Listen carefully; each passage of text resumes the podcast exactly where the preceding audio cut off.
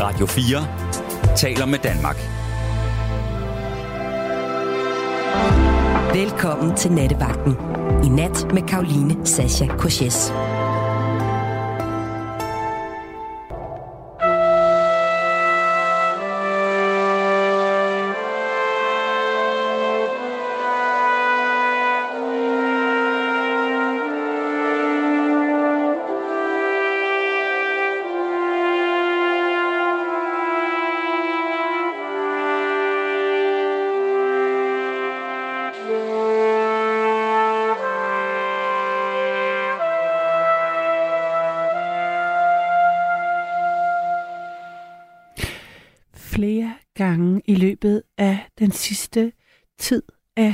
På fortællinger om Grønland.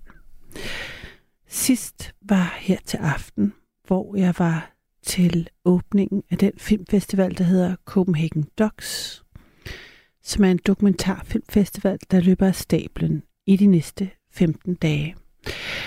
Der var filmen, som blev vist, åbningsfilmen, den hed Twice Colonized, koloniseret to gange, hvis man skulle sige det på dansk.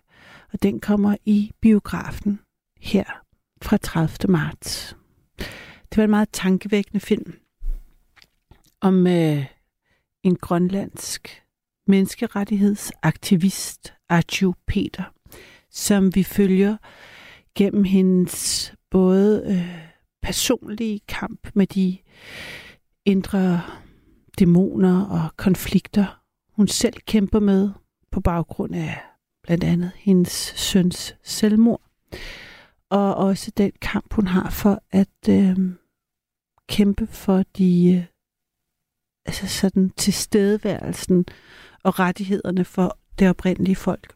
Hun bor i Kanada nu sammen med øh, deres øh, inuit-befolkning, og øh, men er øh, født i Grønland og blev så, som mange blev i 50'erne, hvis det var, man var klaret sig godt i skolen, så blev man sendt til Danmark som barn. Det er jo en ret vild ting, at hvis altså sådan, så skulle man danskificere de grønlandske øh, børn, som så skulle tilbage og gøre Grønland til et mere dansk sted. Det betød så, at hun blev sendt væk i et øh, fly fra den bugt, hun boede i, og blev adskilt fra sin familie, og boede så i Danmark fra hun var 11 til hun var 18, og kom så tilbage til, Dan- til Grønland, hendes øh, hjemland, og havde glemt hendes sprog, følte sig anderledes end alle dem, hun havde forladt, som var jo bare hendes familie, hendes venner, og dermed både var hverken det ene eller det andet, og alligevel var hun jo i den grad øh, inuit, og ender så med at tage til Kanada og finde en, øh, et slægtskab med inuiterne der. Og det er spændende, at hun tager rundt og besøger øh, oprindelige folk, både øh, samer og andre steder, der har oplevet også at øh, et forsøg på at få øh, at blive koloniseret og få frataget en kultur, et forsøg på det i hvert fald. Og det fik mig til at tænke, at øh, jeg tror faktisk ikke, vi har haft Grønland som tema her i nattevagten, og det med at forholde sig til, at vi som Danmark, danskere og Danmark har været en kolonimagt. Der kommer også en anden film som øh, i foråret, der handler om øh, vores øh, øh slavefortid, hvor som slaveejere i, i, øh, på det dansk Vestindien, og det, det er jo sådan en historisk ting, som man på en eller anden måde så lidt nemmere kan øh, forholde sig til, fordi man ikke føler, at det er så tæt på, som øh, den grønlandske historie er for os danskere, hvor det er jo stadigvæk øh, aktuelt, hvordan man øh, som ja, hvordan Danmark forholder sig til Grønland, eller måske mangler at gøre det. Men ikke desto mindre, så synes jeg, det er øh, spændende og vigtigt at tale om, og jeg er nysgerrig på, hvad din, øh, dine tanker og oplevelser er. Jeg har talt med flere øh, inuitter. Jeg har desværre ikke talt med flere, nogen, der sad på Grønland, mens de ringede her til nattevagten. Det ville jeg ønske øh, mange lande, men jeg har talt med, med folk fra mange lande, der, der ringede ind, men ikke, øh, nogen, der sad på Grønland og lyttede med live. Det ville jo være helt fantastisk, hvis der var en af jer, der gjorde det. Men det jeg er nysgerrig på, det er selvfølgelig både, hvis der er nogle øh, grønlandsk øh, mennesker øh, derude, lytter, som øh, vil fortælle deres historie, og hvordan øh, de har oplevet øh, deres forhold til Danmark, og, og ligesom har de ligesom Arju Peter, hun bliver vred, hver gang hun skal tale dansk, fortæller hun på et tidspunkt. Hun vil simpelthen faktisk ikke prøve sig ikke om at gøre det, selvom hun jo har studeret i Danmark. Øhm, fordi det minder hende om, at øh, hun øh, er blevet, altså af hvordan Danmark har koloniseret hendes kultur og hendes land. Så det blev jeg nysgerrig på. Jeg blev også nysgerrig på, hvis du har øh, arbejdet i Grønland, eller øh, på en måde øh, og kender til kulturen, har været en del af det, om du har nogen sådan øh, bevidsthed om Danmarks øh, rolle som kolonimagt i Grønland.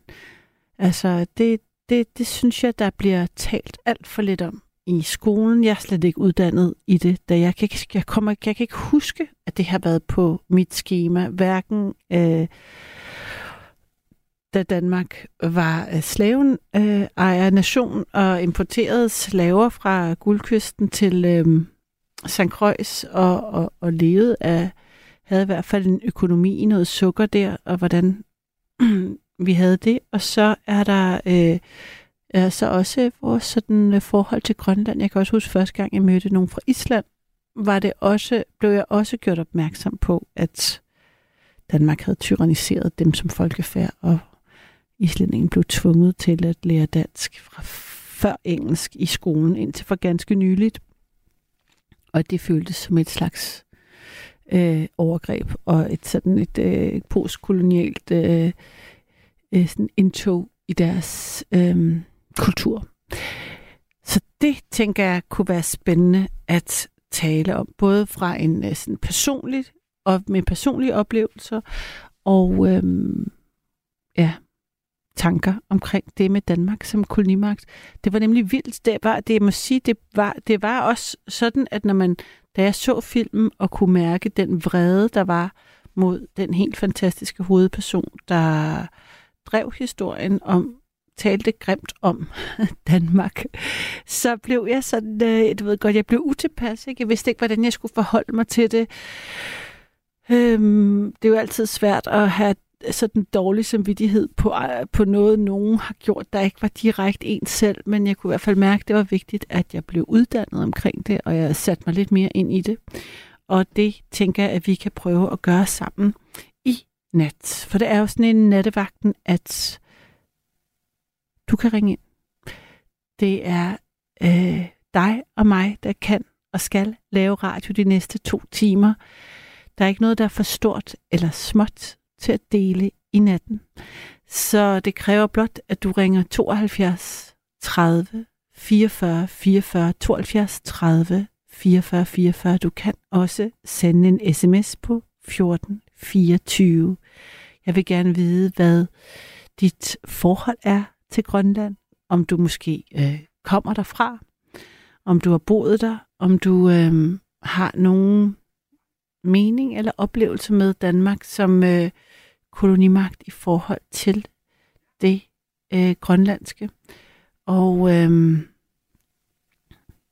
ja, hvis der sidder andre oprindelige folk derude, som tilfældigvis kunne øh, tale dansk, vil det også være en, øh, vil jeg gerne høre fra øh, jer. Jeg vidste for eksempel heller ikke, at øh, samerne også blev sendt øh, til øh, Sverige for at øh, lære den svenske kultur. På den måde også et forsøg på at øh, udvande den samiske kultur. At Der var sådan et slægtskab i, hvad øh, samerne havde oplevet, og det de grønlandske folk har oplevet. Men inden jeg bliver ved med at tale, så øh, sætter Gabriel Blackman et nummer på. For det er selvfølgelig ham, der kan styre musikken, og vil også tage telefonen i løbet af de næste par timer, så giv os et kald.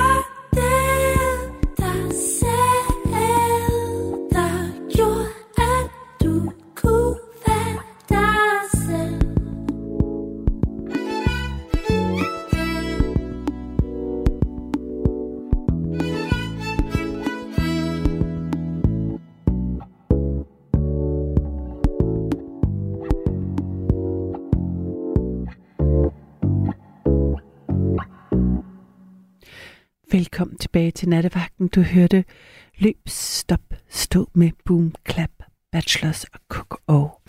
Og natten begyndte med en fanfare af Choirs of Young Believers. Nattens udgangspunkt på samtale er Grønland og Danmark som kolonimagt.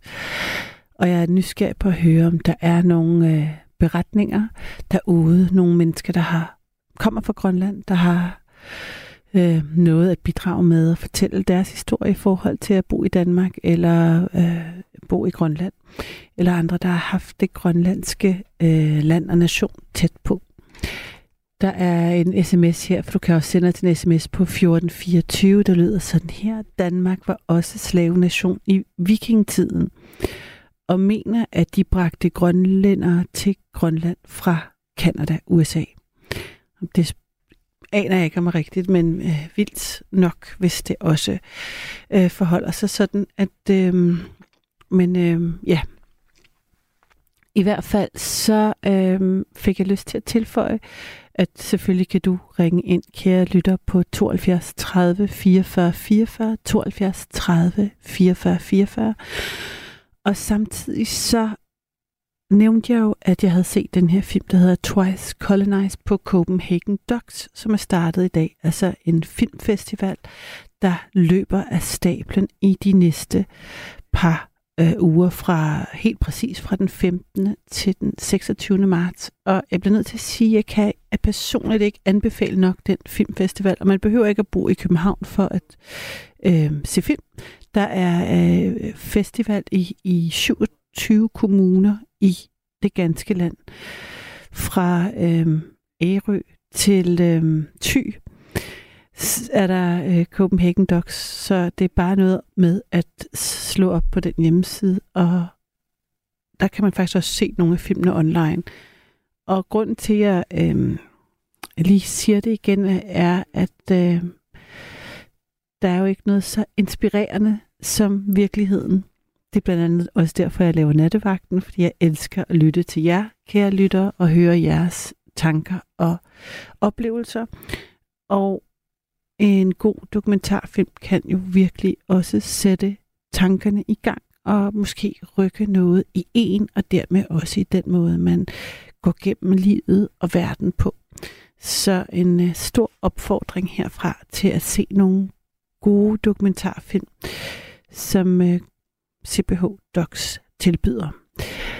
Og nu glæder jeg mig til at tale med Jytte.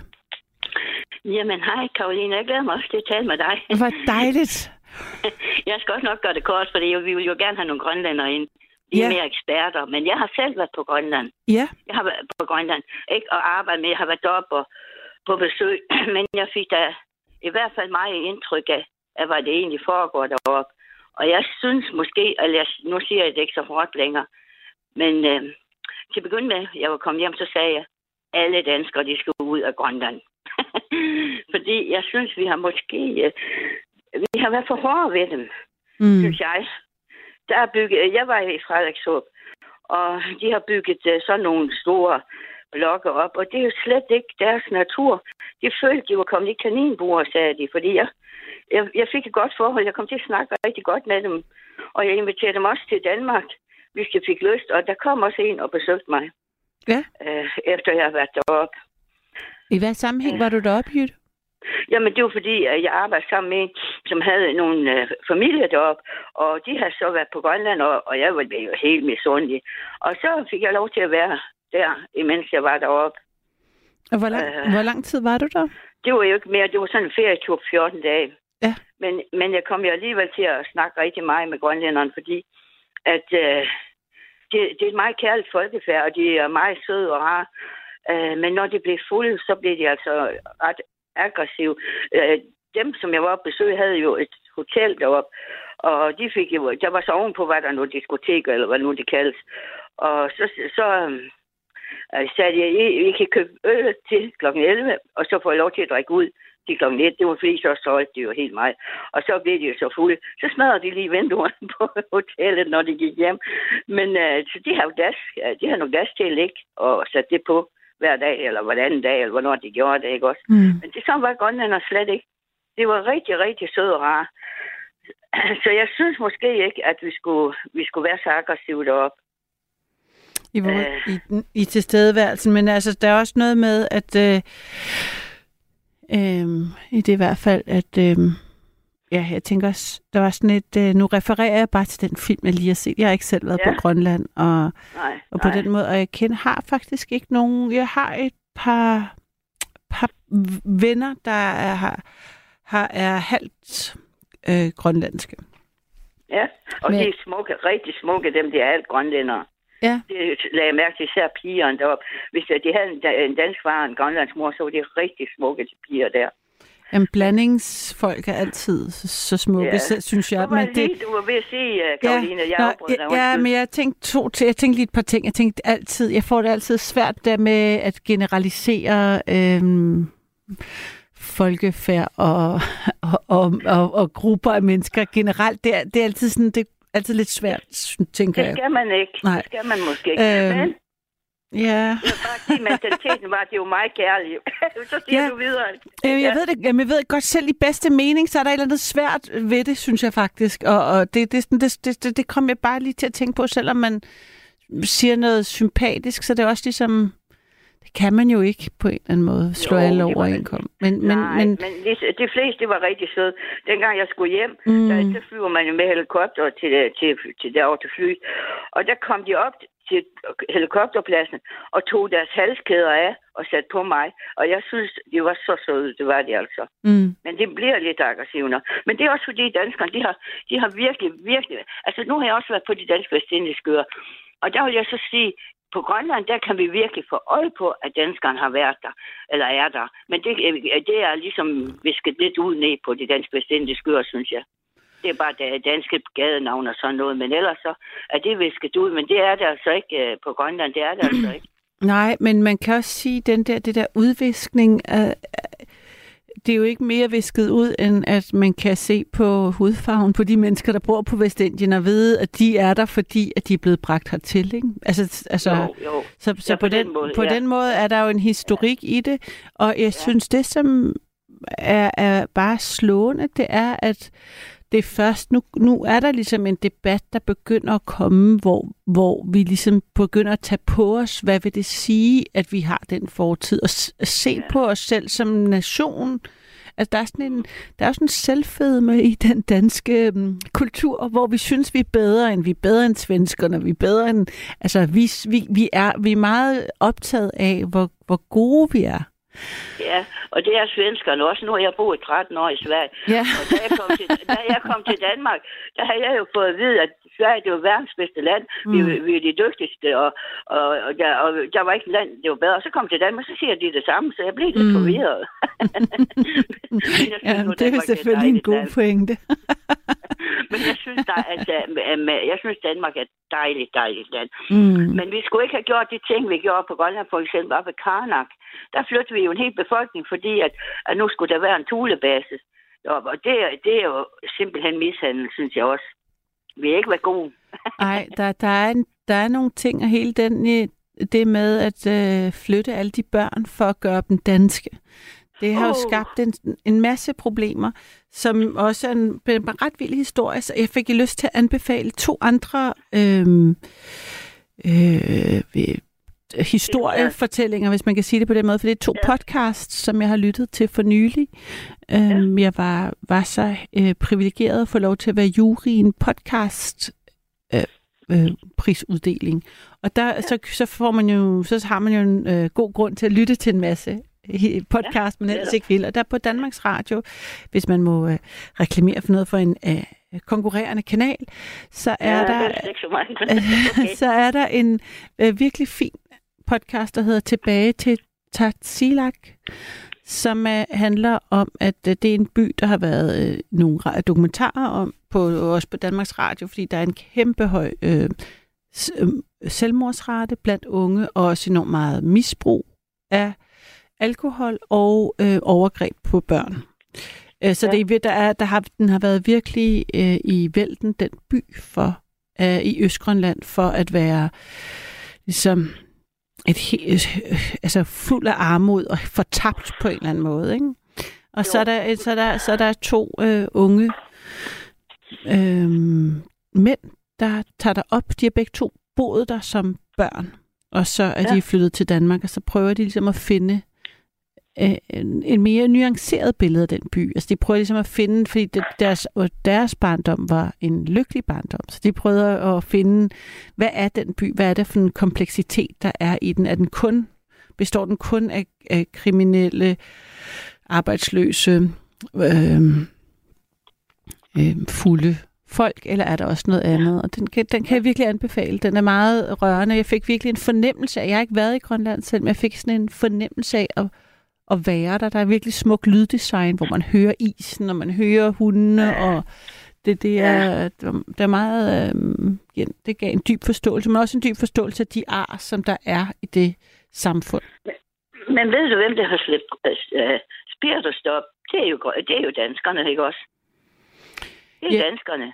Ja, og så er der noget med, som jeg ikke vidste, som jeg har lært i den dokumentarfilm, jeg så, det var, at det sælforbud, sælfangstforbud, der kom, som blandt andet i 80'erne især drevet af øh, Brigitte Bardot, ikke også? Ja, også Brigitte Bardot og så den hele dyrevelfærds... Ja, Øhm, ja også det, ja. dyrevelfærdsprotesterne, det skadede øh, helt vildt øh, inuitbefolkningerne. For det var jo deres levebrød, og det, det var, var- deres levebrød. Ja, Så der- og, og, og, og det, tager jo, det tager jo kun til, og, til mad, altså til mad og så tøj. Det er ikke sådan, det, det, altså det jagter til ingenting, men altså det, det er simpelthen mad og tøj, og det kan vi jo ikke være bekendt. Og, og Ja, og så har jo der, lød Vi- det også, som om der måske også har været en eller anden slags eksport. Der har i hvert fald været noget, de levede af, som så blev taget fra dem, hvor at øh, hendes, hende, øh, der var hovedpersonen, talte om, hvordan at det var, altså deres levebrød blev ja, taget fra dem, og det skabte så arbejdsløshed og fattigdom, som så skabte selvmord og alt muligt andet der er misbrug. meget selvmord derovre. Altså det, der er jo selvmord. Øh, øh, Raten er kæmpe høj. Ja. Ja, og det er fordi, øh, øh, jeg, jeg er ked af at sige det, men, men de drikker meget derop. Og det er danskerne, der de byder på det. De Mm. giver dem hele flasker, og så får de nogle tjenester for det og sådan nogle ting der. Jeg synes, det var så sørgeligt at se, øh, hvor, hvor meget de skulle betyde for de der Mm. øh, kvinder, også og unge kvinder og sådan noget. Og så når de har så kørt sig selv ned- helt ned i, i kuldkælderen, så kan det godt være, jamen så tænker jeg, jamen, skal lige godt lige smutte, ikke altså. Jeg ved i hvert fald, at de snakker om, det var øh, mange, mange selvmord, også er de unge, helt unge ja, mennesker. det er især de helt unge, Ja, det var især de helt unge der faktisk, ikke ja. føler, der, de har en fremtid. Nej, det er ingen fremtid eller nogen ting. Men det er et rigtig, rigtig flot land, vil jeg sige. Det er det altså. Ja, jeg vil enormt gerne, øh, jeg håber, jeg får muligheden for at Ja, det opleve har, det. Hov. Nå. Så sker det igen. Der kan jo ikke øh, være en nattevagt, uden at lyden forsvinder. Så det må... Øh, nu ser vi, hvad Gabriel øh, finder på. Men det kan også være, at vi skal sætte et nummer på, og så øh, se, om vi får øh, enten Jytte eller en anden lytter igennem. Jeg prøver mig aldrig om, når en lytter forsvinder på den måde, så føler jeg altid, at jeg bør sige ordentligt farvel, selvom øh, vi øh, måske var nået til vejs ende. Er du tilbage, Jytte? Ja, Ja. Øh, det, det kunne være, det var et tegn på, at vi skulle til at holde op med at snakke om vores ting. Men jeg vil bare lige anbefale dig Ja. et krydstogt. Og Ja. Så kommer man ind i forskellige bygder, og så, kan man, så kommer du til kaffemik og alt sådan noget. Alle de der gode ting, som ude på indlandsisen Mm. med hunden og alle sådan nogle ting der. Så et krydstogt, det kan du tage derop, hvis du skal derop, synes Jamen, jeg. Det lyder spændende. Ja, det vil jeg gerne. Så, som, som jeg var, der kommer man jo faktisk kun til én bygd. Fordi og så må man, så må man lære det, det der, altså hvad skal man sige. Øh, men derfor så får du rigtig meget at se, hvis du tager på det krydstof derop. Skal du godt. Karoline, du rejser så meget, så du skal derop en tur. Jamen, vi må spare sammen. Det er jo ikke... Ja, øh, det er ret dyrt, det er ret dyrt, det er Ja, ret dyrt. Det vil jeg det. sige. Kom der også bare til massage. Jeg tog en massage op. Nå. Det var rigtig dyrt. Jeg tror, jeg, jeg tror, jeg gav 8.000 per, Hold da op. Øh, altså, ja, altså frem og tilbage, altså 16.000 tror jeg, jeg Ja. gjorde dengang. Det, det er rigtig, rigtig øh, dyrt at komme til Grønland. Men det er fordi, at SAS, de har jo monopol deroppe. Mm. Øh, for eksempel, hvis øh, nu, da jeg kom derop, der, der kunne vi ikke flyve videre til, til Narsarsuaq. Der skulle, det var der, jeg bestilt billet til. Så må vi blive i Sønder Strømfjord. Men så betaler SAS jo, at vi har fået en overnatning, og vi får mad og sådan noget. Det er derfor, det er så dyrt nok, tror jeg. Men Ja, øh, jeg også- har ikke så, jeg har ikke så forfærdeligt meget ja. øh, øh, at, at sige, for- fordi jeg synes måske, der skal nogle andre til. Øh, Okay. Vi skal ikke bruge hele tiden øh, på det, men det er i hvert fald spændende, det vil jeg sige. Tak, Og Jytte. så, så, så vil jeg lige sige at et kort, inden jeg holder op. Jeg tog jo Margit ned. Hun hed Margit. Og så vil jeg vise hende alle mulige ting, og vi, jeg kørte jo med hende. Mm. Og så når vi kørte sådan ind øh, ved nogle træer, så siger hun, eller forbi nogle træer, så siger hun, "De- at træerne, de skygger for solen. Det har vi jo ikke lagt mærke til, men det er fordi, det er helt, helt anderledes. Der er ikke et træ deroppe. Nej, men det er ligesom på Island. Det er så vildt. ja. ja Og kom. så kan man kigge, med, de sagde, men jeg ved ikke, om det er sandt, da vi sad inde i, øh, i Sønder Stamfjord, øh, derinde på den base, der, så, så, så var det en, der sagde til mig, en dansker, ved du, hvor langt du kan kigge derud? Nej, det ved jeg ikke, jeg kan nok kigge langt, tænker jeg. Ja, det er 50 km, siger det så. Ej, det kan vi altså ikke se, sagde jeg. Jo, men det påstod det, at det, fordi det er så det er simpelthen så fin udsigt, og så er det så fin en luft. Så du skal op. Jamen, det, det håber jeg. Men jeg tror ikke, jeg har så meget mere at sige Godt. Godt. andet, at jeg synes, at, at, at, at vi skulle have gjort det på en anden måde, dengang vi vi vil hjælpe til Grønland, og da vi vil have Grønland. Det er det eneste, jeg, Ja. jeg synes. Og så skal vi have nogle andre til, fordi at, øh, jeg vil gerne, hvis du er nogen grønlænder, du vil ringe ind.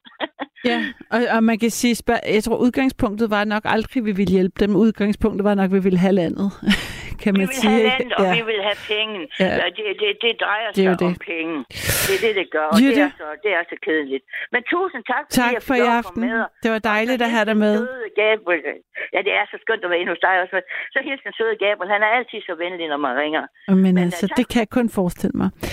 Pas på dig selv, Jytte, og sov godt, når du når dig til. I nat, der taler vi om Grønland. Har du været der? Kommer du derfra? Hvad er dit øh, forhold til Grønland, og måske også, hvad er dine øh, tanker omkring Danmark som en øh, kolonimagt? Har du haft nogle oplevelser? Er du en af dem, der enten har kan huske, at der kom øh, børn fra Grønland og øh, gik i skole, fordi de var blevet forflyttet for at blive gjort øh, såkaldt rigtig danske, fordi de klarede sig godt i skolen øh, i deres øh, hjemland. Har du øh, haft nogen boende? Har dine forældre haft nogen boende, så du har øh, oplevet det på den måde? Eller kan du huske, at øh, du var i skole med nogle øh, børn fra Grønland, der kom, eller kommer du selv fra Grønland? Jeg tænker, der er flere indgange ind til det her emne. Det vigtigste er selvfølgelig, at du ringer ind på 72 30 44 44 72 30 44 44. Du kan også sende os en sms. Nu anbefalede jeg, nu anbefaler jeg en masse øh, øh, ting fra, øh, fra Grønland, som jeg har hørt for nylig, som har inspireret mig til det her emne, og det var både Twice Colonized, jeg har set i nat, det er tilbage til Tatsi, Tassilak, som er en øh, virkelig fin øh, dokumentar på øh, DR, øh, en dokumentarserie, som er, er, er virkelig øh, fin, hvis man, øh, ja, som giver en en oplevelse af at være der, og sætter sådan alt disse øh, fordomme, vi har, måske øh, fra mediernes dækning af Grønland omkring et stadig fuldstændig forfald, øh, sætter det lidt, måske giver det nogle andre blikke på det. Samtidig er der også en anden podcast, jeg virkelig kan anbefale, og det er øhm, en, der hedder Spiralkampagnen, som også ligger på DR faktisk. Og den handler om, at over 3.000 meget unge kvinder øh, fik sat spiral op mange gange, altså af inuitter, fik sat spiral op, f- mange uden de vidste det i 70'erne, f- af danske læger på Grønland. Det er også en vild historie og meget tankevækkende, både i forhold til kvinders øh, rettighed og kroppe, og især øh, oprindelige folks øh, øh oprindelige, altså kvinders øh, øh, krop, og hvem ejer den, og hvem har holdning omkring den, og hvad sker der så? Nu håber jeg, at du giver mig et kald. 72 30 44 44.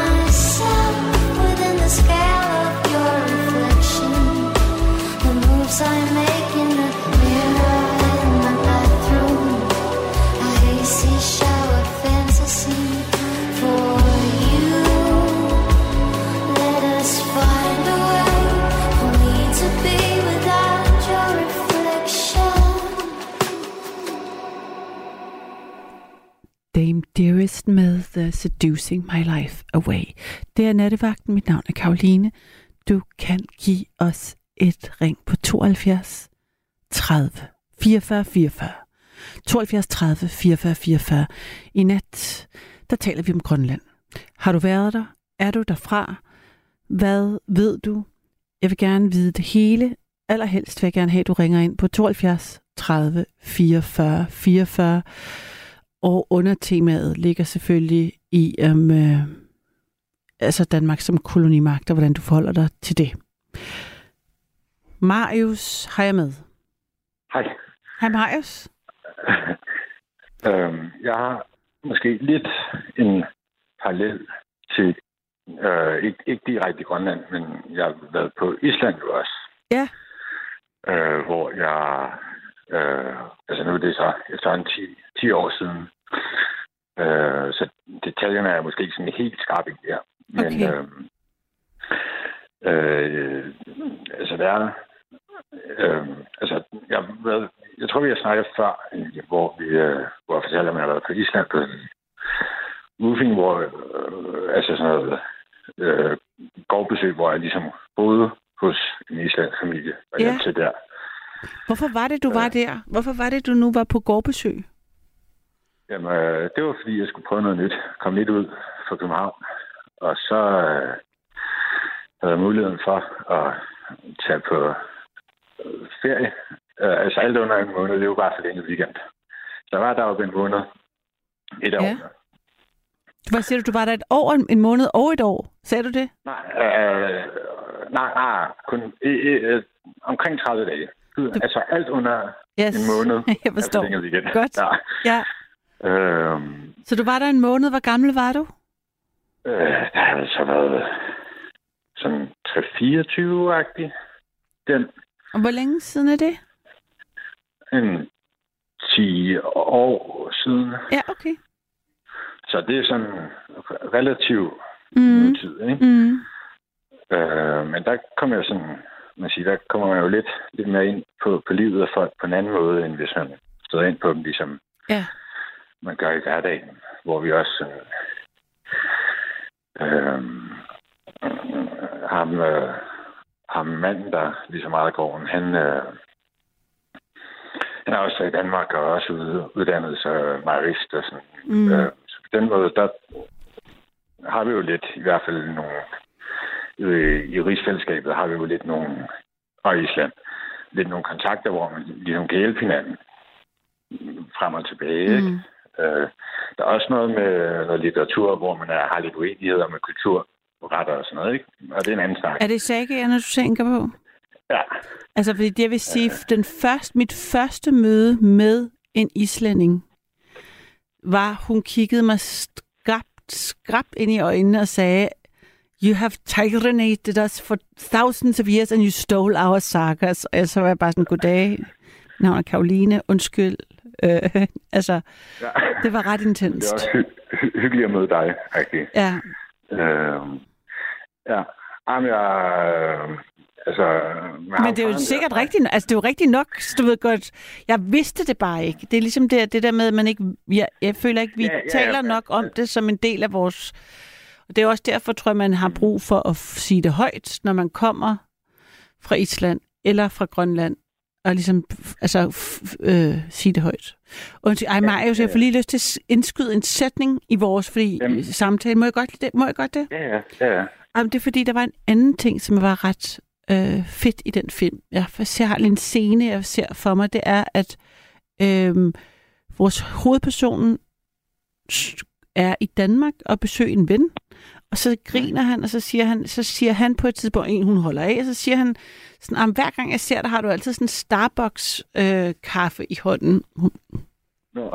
og det kommer ja. altid bag på mig, at sådan en som dig har det. Øhm, og jeg tror, han mener, at hun ligesom er forkæmper. Ja, fordi hun er ligesom sådan uh, inuit-forkæmper. Og, og så sagde hun, det er simpelthen sådan en kolonial måde at kigge på mig på. Fordi du har en forestilling om, hvordan jeg skal være, fordi jeg er inuit. Jeg skal være på en særlig uh, inuit-agtig uh, oprindelig folk måde. Og derfor så synes du, det er spøjst, at jeg har kaffe i hånden, men det vil du ikke synes med nogen, noget andet øh, dansk, øh, etnisk dansk menneske, at der havde en kaffe i hånden. Så det er dit koloniale blik på mig, og vi inuiter er også, ønsker også at være moderne mennesker, og kan også være det, selvom vi også er inuiter. Det synes jeg var ret... Det, kan, Ja, det var en meget god pointe. Ja, for det ramte min egen sådan øh, forestilling om, jeg, jeg kunne godt bare det ramte lige ind i noget fordomsfuldt i mig, som i et forsøg på at tro, at noget er oprindeligt folk, og derfor også måske primitivt eller naturelskende på en anden måde end mig, eller derfor i hvert fald ikke kunne gå med en kaffe i hånden og høre øh, rock- rockmusik eller whatever. Øhm, Ja. Nå, det var en indskudt øh, tanke. Øh, på en eller anden måde gav det mening, synes jeg, fordi vi snakkede Island. Øh, ja. Blik på hinanden. Ja. Nej, men hvis jeg, hvis jeg må for, lige fortsætte Ja. øh, en tanke, der er kommet, at der var der, var deroppe også. Mhm. Øh, der var der også en, øh, et vennepar til den gård, der var, eller øh, den familie på gården, øh, som også spurgte sådan lidt ind til, øh, om der ikke var meget øh, ballade i København, fordi man ligesom i medierne hele tiden læste, øh, så er der lidt skuddrab, eller øh, bandekriminalitet, eller det ene eller det andet, ikke? hvor man sådan Mhm. hurtigt sådan kan få en eller anden øh, lidt, øh, øh, hvad skal man sige, vrangforestilling, eller sådan at, øh, fordi, eller sådan, det er en del af det, øh, men det var ikke hele billedet, Mm. mm. fordi medierne så ikke dækker det hele, eller medier så framer visse historier, og så går der lidt journalistisk selvforståelse i, man skal have lidt, øh, øh, hvad hedder det, modpoler mod hinanden, og så kommer der en konflikt den vej, og så kan man gå i selvsving, ikke? Og Mm. det er en anden snak, ikke? Mm. Men altså, den vej kan jo godt, i hvert fald medierne, og, og hvad man bliver præsenteret for af venner eller familie, eller hvad det nu kan være, der kan man jo godt ligesom få, få nogle fordomme, som måske ikke lige er helt berettet, eller kun den halve sandhed i hvert fald, ikke? Mm. Øh, øh, men ja, nå, men så for ligesom at vende lidt tilbage til det, så øh, til trods for, at der også har været mange dårligdomme, øh, der skete som kolonimagt, så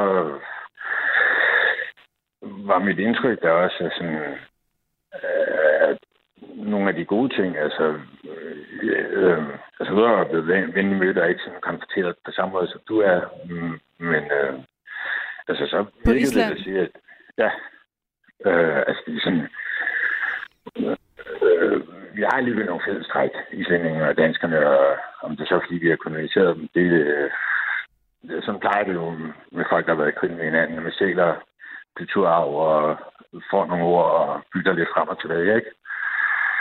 Øh, men altså, øh, øh, ham faren der fik var, han, han var alligevel sådan, på sin ældre dag blevet sådan lidt, der er måske også nogle fordele i, at man kan arbejde sammen og, og tage en uddannelse i Danmark, ligesom på færgerne, der er for små. En, jeg faktisk også har gået så et enkeltfag, HF enkeltfag med Mm. fra færgerne, som også sagde, at færgerne, de er måske bare for små til, at de kan dække alle uddannelser. Så på den måde er det måske også meget godt, at man ligesom kan veksle lidt på hinanden, uden at øh, uden man ligesom skal tage hver hinandens kultur fra hinanden. Hvis det giver mening. Ja, men det giver da mening. Jeg, jeg, kan, jeg føler mig slet ikke i en position til at kunne vurdere, hvem, du ved godt, jeg føler nærmest ikke engang, jeg kan tillade mig at sige, at noget er godt, før det, altså det skal komme den, de an- den anden vej fra, før jeg kan, kan tro. Altså, sådan, jeg, forstår du, hvad jeg mener? Jeg føler mig ikke engang berettiget til at kunne sige det, men jeg, men jeg tænker også, at Island er jo også så stærk en nation, både kulturelt og øh, altså sådan tech-mæssigt, og de, de kan også så meget, at de står et stærkere sted øhm, Ja, ja, økonomisk, ja, øhm, på alle mulige planer. Øhm, Ja, man kan sige, vi har jo også haft den mulighed nu, at de så løsrevet. Jeg mener, det var sådan helt officielt i 45. Eller, det er sådan i den dur. Der er, der er nogle teknikaliteter, hvor de Mm. blev løsrevet, og så gik der lige 10 år, før det sådan helt officielt kom på plads. Ikke? Men øh, så på den måde har de jo også, at de måske lidt foran Grønland på den konto, ikke? Jo. Øh, min tanke var nu mere også det der med, at man så kunne sige, at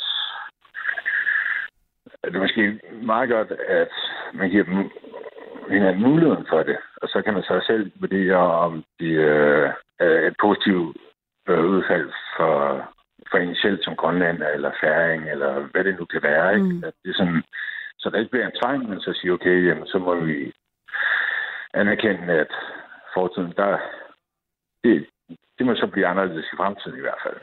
Ja, ja, og så er der jo også bare en masse oprydningsarbejde, som det er også det, der blev...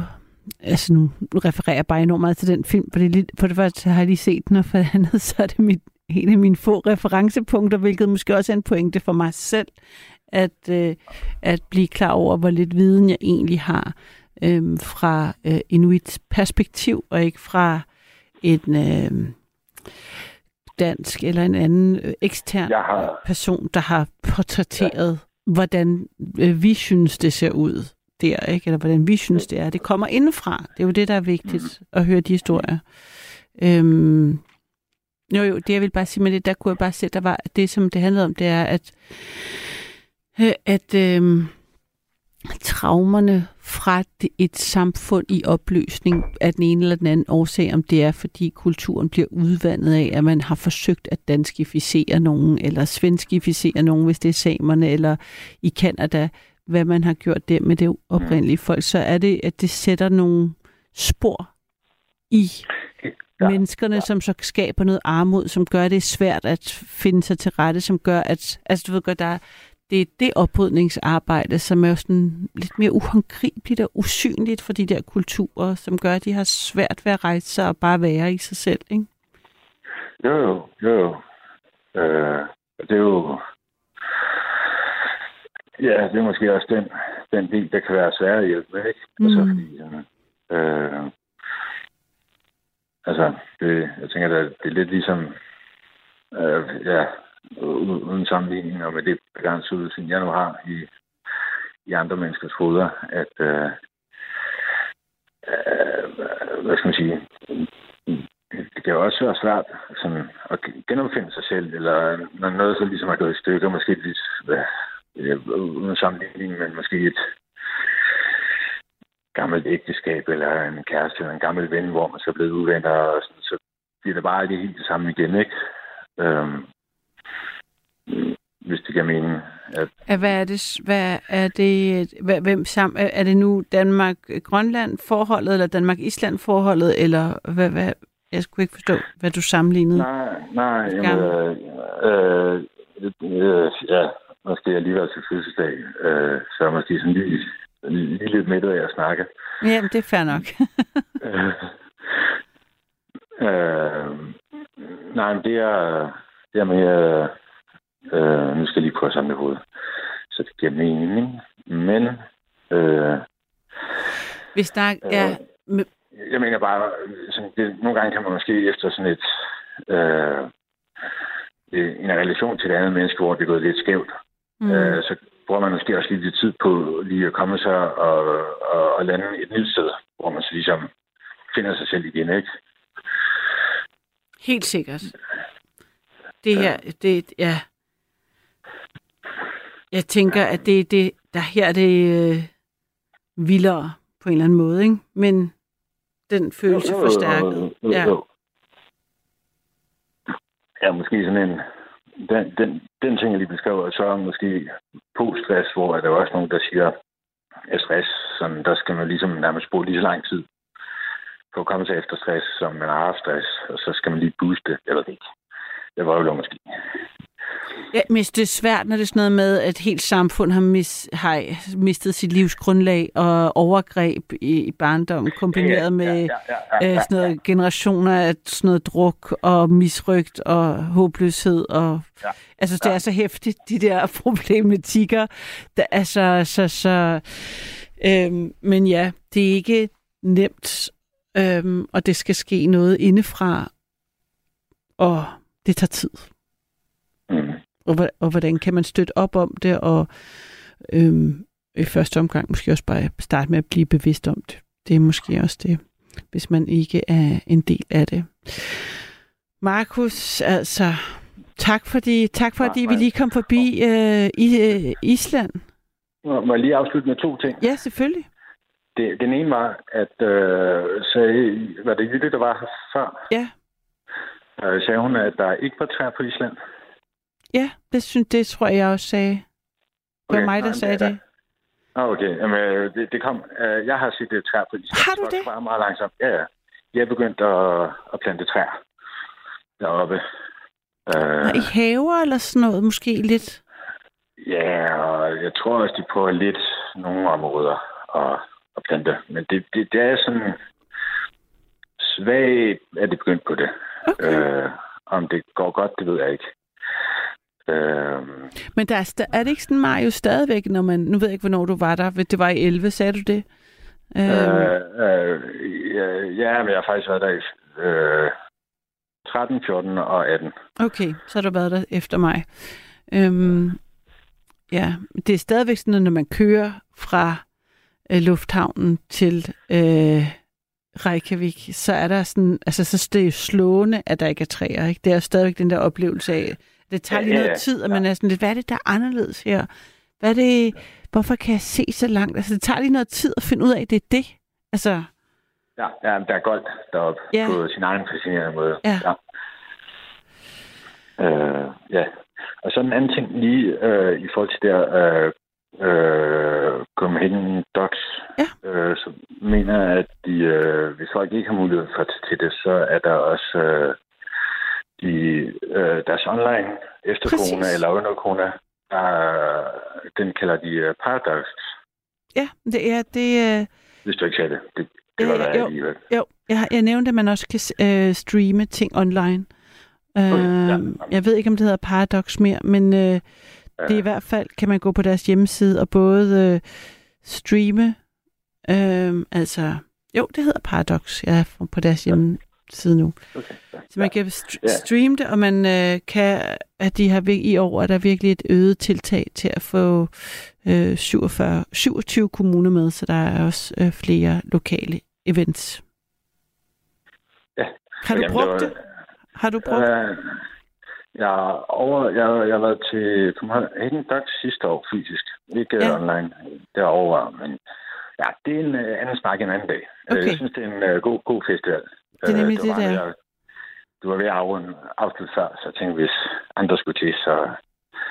Men nej, jeg, jeg, kan, jeg kan bedre lige Copenhagen Docs til nogle af de der øh, fiktive film, eller hvis man må kalde det det. Ja, altså fiktion. Ja.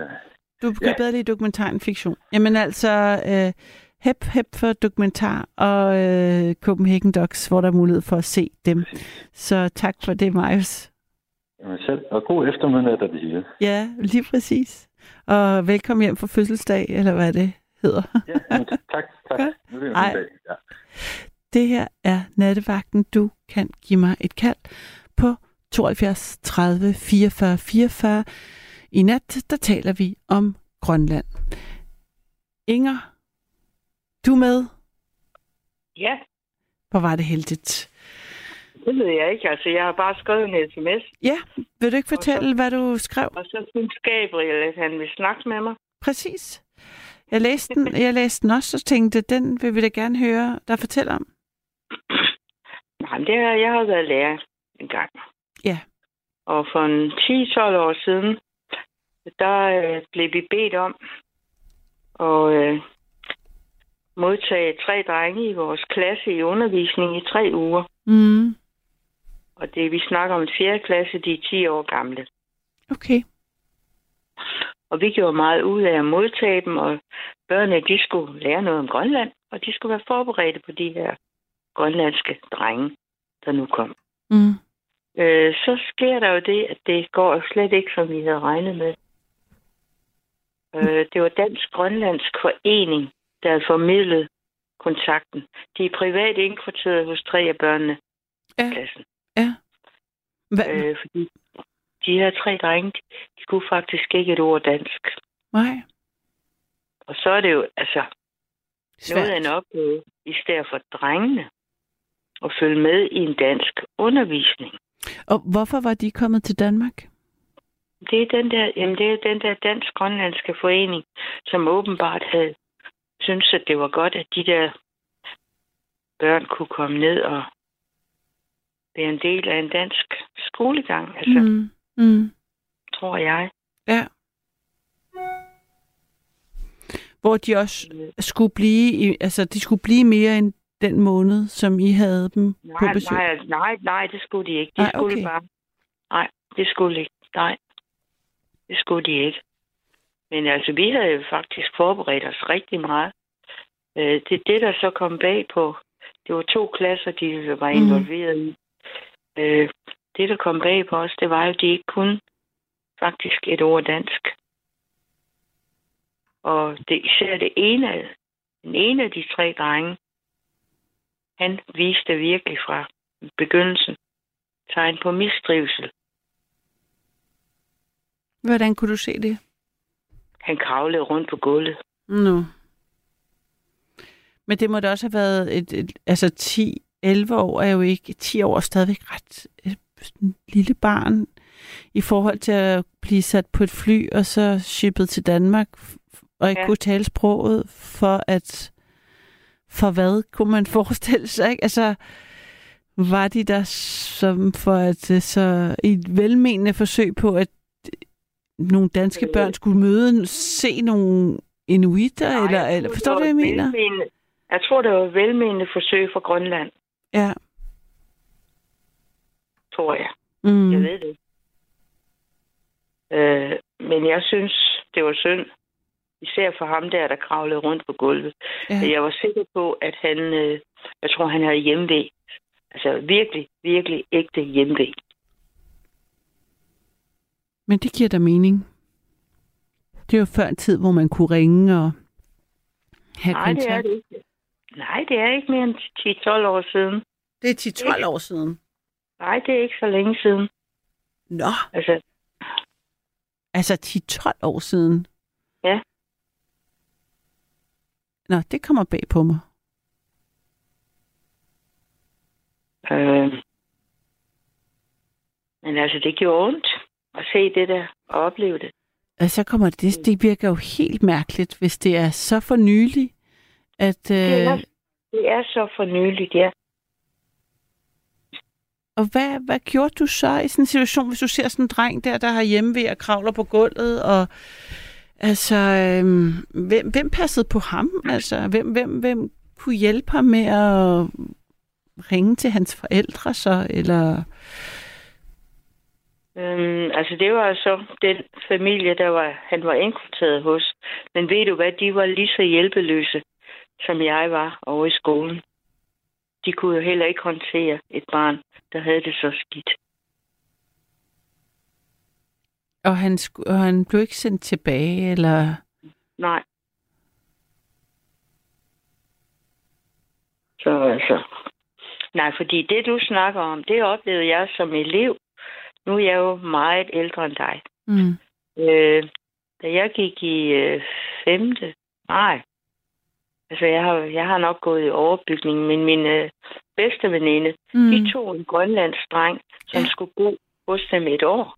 Nu er vi altså tilbage i 60'erne. Jamen, det er det. Det var det faktisk, på en eller anden måde troede jeg, det var det, vi talte om nu også. Jeg, kommer Nej, helt, jeg er stadig helt rystet over, det er sket for nylig. Nej, nej, det er sket for næsten nylig. Ja. Øh, nej, altså de havde en dreng, der hed Christian boende et helt år. Ja. Men han trivede. Der var også tre drenge i øh, vores, altså, på vores skole. Men ved du hvad, de trivedes godt, de der Mm. tre drenge. Og min egen øh, øh, tante havde også en pige boende et år, Mm. og øh, hun ville slet ikke hjem til Danmark, eller hjem til Grønland. Mm. Altså hun faldt i den grad til. Der, der snakker vi altså om 60'erne. Du ved, de børn, man sendte derned, Præcis. herned Ja. øh, et helt år. Ja. Og der kunne de ikke ringe hjem. Det er rigtigt. Men jeg ved ikke, hvorfor at de gjorde det. Øh, i, hvert fald var det jo ikke. Altså især for ham. Jeg er sikker, jeg har selv prøvet at have hjemme, for jeg har, jeg har boet i udlandet et år. Og de første 3-4 uger, der havde jeg godt nok også hjemme. Så jeg ved godt, hvad det er. Mm. Og jeg er sikker på, ham den lille gut der, vi havde, han havde hjemme. Så Ja. Hvor, hvor var det, du havde boet? Hvornår var det? I hvad sammenhæng var det? der var jeg i USA. De første uger i USA, Mm. der fik jeg, altså jeg ved rigtig, hvad hjemme er. Altså det oplevede jeg, jeg kom over det. Men øh, der var jeg også større. Altså, jeg var 17 år. Jeg var ikke, jeg var ikke kun 10 Mm. år, vel? Mm. Og jeg havde selv ønsket at komme til USA. Så så det, øh, jeg kom over det. Men jeg, jeg ved, hvad det vil sige at have hjemme Og det er, noget, det er en mærkelig størrelse. Altså, du, man kan ikke forklare det. Jo, jo, jeg ved noget, jeg har tænkt meget over, da jeg var, altså de første uger der. Hvad nu, hvis mine forældre dør? Altså, det er helt vanvittigt, hvad man kan tænke, når man får hjemmevæg. Jamen, det forstår jeg godt. Altså, det kan jeg godt forholde mig til, at det med at være øhm, langt væk hjemmefra, og så være bange for, at det ikke kunne, altså man ikke, det er jo et kontroltab netop i forhold til det, man elsker, som så er ens forældre, ikke? Ja. Men altså, jeg er sikker på, at ham, der kravlede rundt på gulvet, jeg anede ikke, hvad jeg skulle stille op med ham. Mm. Jeg kunne ikke hjælpe ham. Jeg kunne ikke snakke med ham. Jeg kunne ikke tale hans sprog.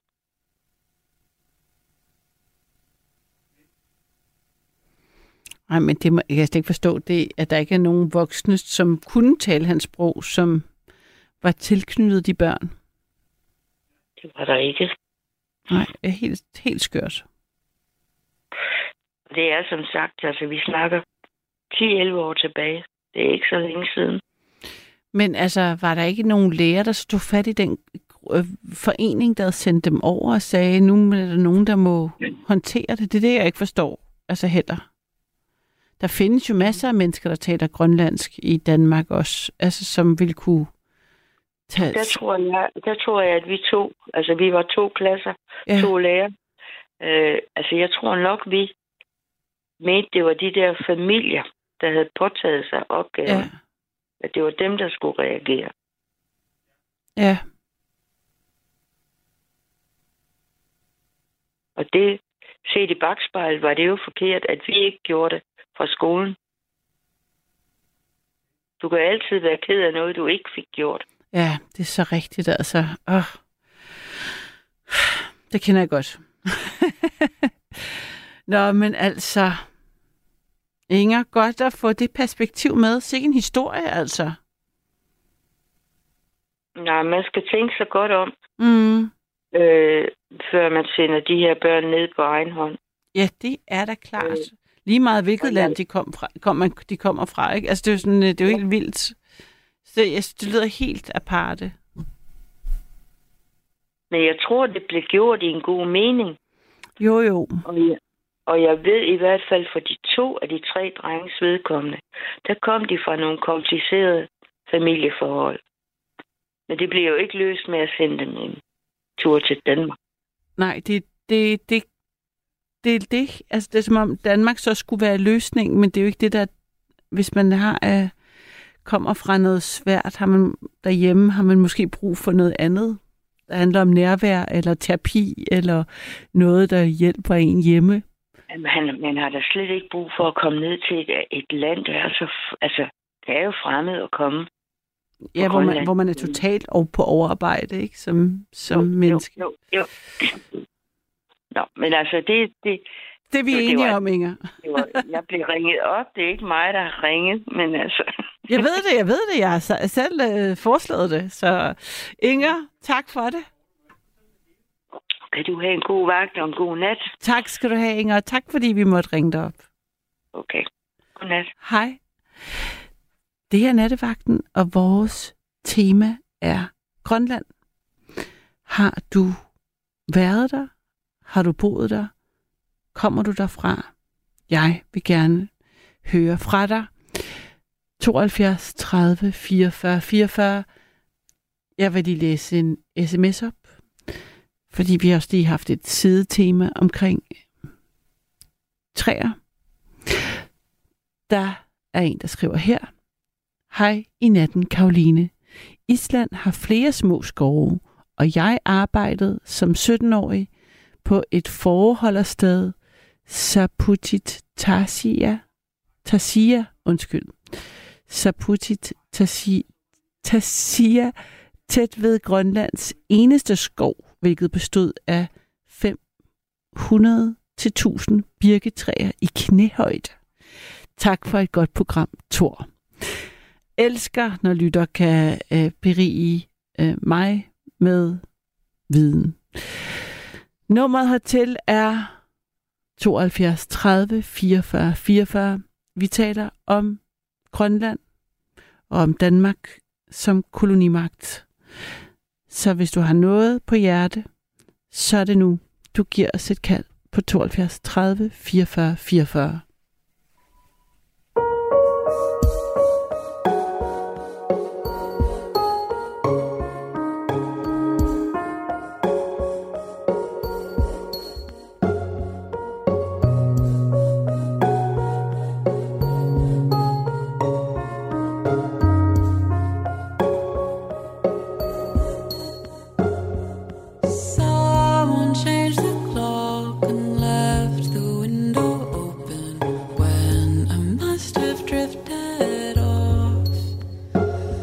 And it's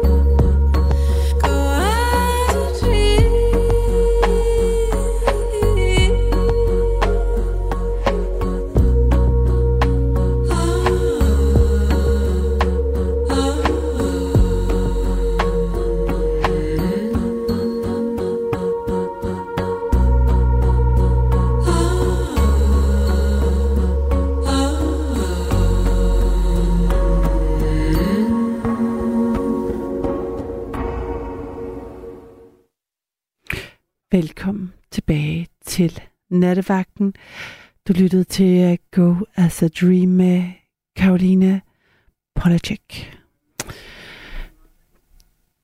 Du kan give os et kald. Har jeg sagt det? Nattens tema er Grønland og Danmark som en kolonimagt, og nummeret hertil er 72 30 44 44. SMS'en kan du selvfølgelig også ty til 14 24. Og så øh, vil jeg lige læse et par op. Nu når jeg siger, at du kan skrive dem, så har jeg fået en her for eksempel. Kære Karoline, min stebror, som boede på Grønland i mange år med sin grønlandske kæreste og deres datter, gav mig en af hans smukke sten, som han selv samlede og polerede til smykke. Grønlands natur har nogle af de smukkeste sten, og det skriver Ina. Ja, jeg har også en, en bog med mos øhm, fra Grønland, og den er den helt vidunderlig bog. Men jeg er også meget glad for mos, så det hænger måske sammen med det. Så er der en anden en, der skriver her. Øhm, Island har skove, og i fremtiden vil flere og, høj, og højere på grund af global opvarmning. Den globale gennemsnitstemperatur er steget med 0,7 grad. Det lyder ikke af meget, men det er et gennemsnit. På polerne er temperaturen steget langt mere. Isen er i rekord, øh, tør i rekordtempo. Det er tragisk og vanvittigt og skandaløst. Det kan jeg kun give dig ret i. Og det er rigtigt, det med, at global opvarmning gør, at træerne øh, bliver højere på Island. Det kan jeg huske, jeg har øh, den samtale har jeg haft med en islænding engang. Det er nemlig helt øh, vildt. Ja, kære lytter, som du kan høre, er nattens tema øh, jo altid et udgangspunkt for samtale, så man kan bevæge sig i flere retninger. Det er blandt andet det, der er så skønt ved at lave nattevagten. Men udgangspunktet er Grønland. Hvad din oplevelse er med det land. Kommer du fra det? Har du boet i det? Har du rejst dig? Og hvad øh, tænker du? Og hvad har du oplevet med Danmark som en kolonimagt? Giv mig et kald. 72 30 44 44. Og Kåre, jeg har dig med. Ja, det har vi. Hej Kåre. Ja, hej. Nu skal du lige høre her. Jeg er født på Grønland, Okay. og jeg har faktisk boet der, jeg var 16, 16 17 år. Ja, hvordan kan det være, at du er født på Grønland? Er, er du... Min far, han min far har arbejdet i, i, på Grønland fra 1933 til 1965. Okay. Og, og da han blev gift med min mor, så tog de til Grønland i 39, så den sag på Grønland under hele 2. verdenskrig. Og er din mor også øh, dansk? Altså, ja, ja. Man kan sige på den måde, at øh, de, de boede i Læsby uden for Odense. De boede hvad, siger du? I Læsby uden for Odense. Okay. En kort dag til Odense, om Mm. du vil. Ja. og jeg er født i Nuuk. Og, og jeg har boet både i Frederikshåb og i Christianshåb. Altså Frederikshåb, det er det her Pamiut. Og Christianshåb, det hedder Christianius. Der gik jeg i skole. Og, og i Christianshåb, det var sådan et lille samfund. om vinteren, der var der sådan mellem 500 og 700 mennesker, der boede i det her samfund. Men om sommeren, der voksede det til næsten 4.000. Fordi der lå en, en rejefabrik. Og der var der en masse rejekutter, som lå og, og fiskede rejer ved Biskobugten. Og så de her rejer, de blev kogt på den fabrik. Og så pillede man rejer. Og, så, og det var grønlandske kvinder, der var, der gjorde det arbejde. Ah, ja. Og øh, Så kom der folk fra byg- bygderne og arbejdede på fabrikken? Måske? ja, de kom. Jeg, jeg, jeg, jeg fordi, øh, når man begyndte at fange rejer, Mm. så, så blev de jo kogt og pillet. Ja. Ja. Dengang kom, kom de på dåser. og så gik jeg i skole i Christianshåb i tre år, Ja. som siger. Og, og jeg kan fortælle, at min fædres kone, hun arbejdede, hun var officeret for nogle år siden i Christianshåb som afløser Mm-hmm. på, på som sygeplejerske. Ja. Og hun havde en tolk. Og så fortalte hun om mm, den familie, jeg kommer fra. Og så sagde hun, at hun kunne godt huske både mig og min lillebror. Nå, for sjovt. Og, og så, og så, og så blev det vi, vi til, til tre det ligger her til, til Nuuk. Så de sidste, de sidste skoleår, de sidste tre år, jeg boede på Grønland, Mm. det var i Nuuk. Og der gik jeg jo en klasse, hvor der var mange elever fra forskellige steder på Grønland. Udover Nuuk, fordi der var sådan der, at, at, øh, hvad hedder det, det var en større skole, Mm. så de grønlændere, som boede i små steder der, de boede jo på, hvad hedder det, på skolen, Mm. og så blev undervist. Og så kan jeg jo fortælle dig, at så flyttede vi til Danmark, og jeg så min, og jeg kom, gik ud af skolen ret tidligt. Okay.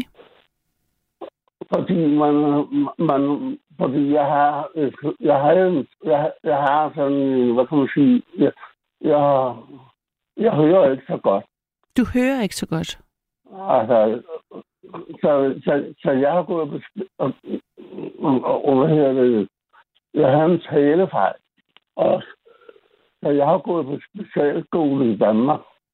Så da, og ha- havde du også talefejl og, og havde problemer med hørelsen, da du var lille? Var det noget, du var født med? Ja, ja. Og hvordan var det så at være på Grønland og, og, og, og, og have talefejl og ikke kunne høre så godt? Var det... Jamen, altså, når- når man opdagede det, der var, der var jeg jo ikke så gammel. Så tog min mor jo til Danmark, og så gik jeg med det, der hedder taleinstituttet ude i Hellerup, og fik taletræning, og så den første, første skoleår, så gik jeg på skole inde, inde i København på Rysensindskab skole. Det var specielt for øh, børn, som hørte dårligt Mm. og, og skulle have taletræning. Det var, sådan, det var dengang, man ikke, øh, hvad kan man sige, når, når man havde en skole, som, øh, hvad kan man sige, for, for børn med specielle behov. Ja. Altså, i dag, så går vi jo sammen med andre, andre elever og normale elever, om du vil, ikke? Nå, men så, og så, og, men, men så kom jeg ud af skolen der i 1963, og så var alternativet, at jeg skulle hjem til Danmark, eller så valgte jeg at starte en uddannelse på Grønland som, som købmand. Som købmand? Ja, altså, min far var jo chefen, så jeg sagde til min far, hvor min far med kunne komme over i, i butikken og, og få lærlinge i vilkår. Er, hvad, hvad, sagde, er din far, hvad sagde du, din, hvad lavede din far? Sagde du, han... Ja, min far, han er handelschef, det det dengang. Okay. Altså, og du kan jo sige, at det var det, jeg ville korrigere lidt. Fordi du har en tid før 2. verdenskrig Ja. og efter 2. verdenskrig. Og efter 2.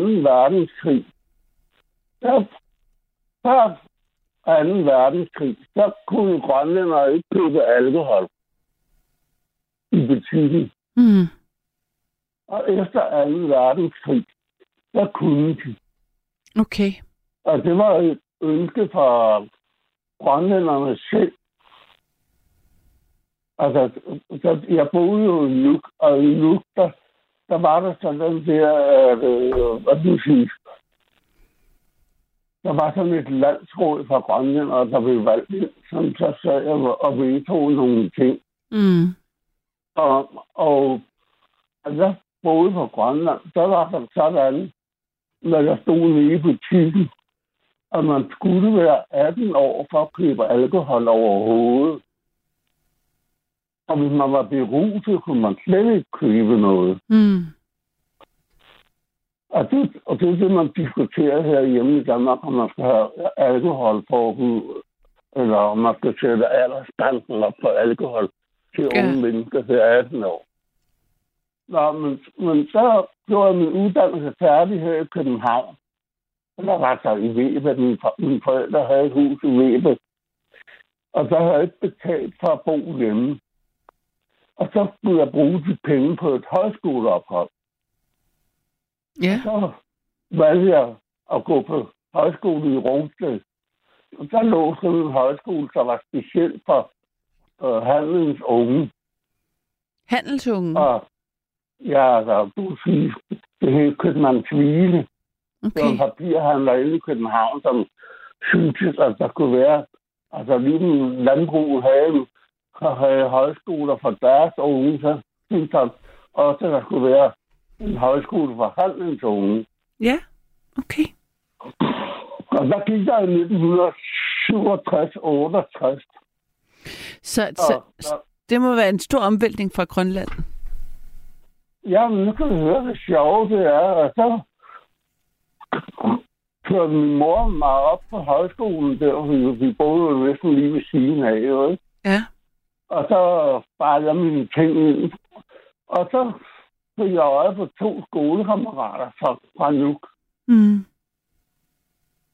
En, en af mine klassekammerater, og så en af mine lillebrors klassekammerater. Det var da utroligt, at I krydser veje igen fra Nuuk til Rungsted. Ja, så der har jeg jo ikke været på Grønland siden 1965, og så så dukkede de op. og så kan jeg også fortælle dig, at øh, du ved godt, øh, der er noget med Grønland i 20.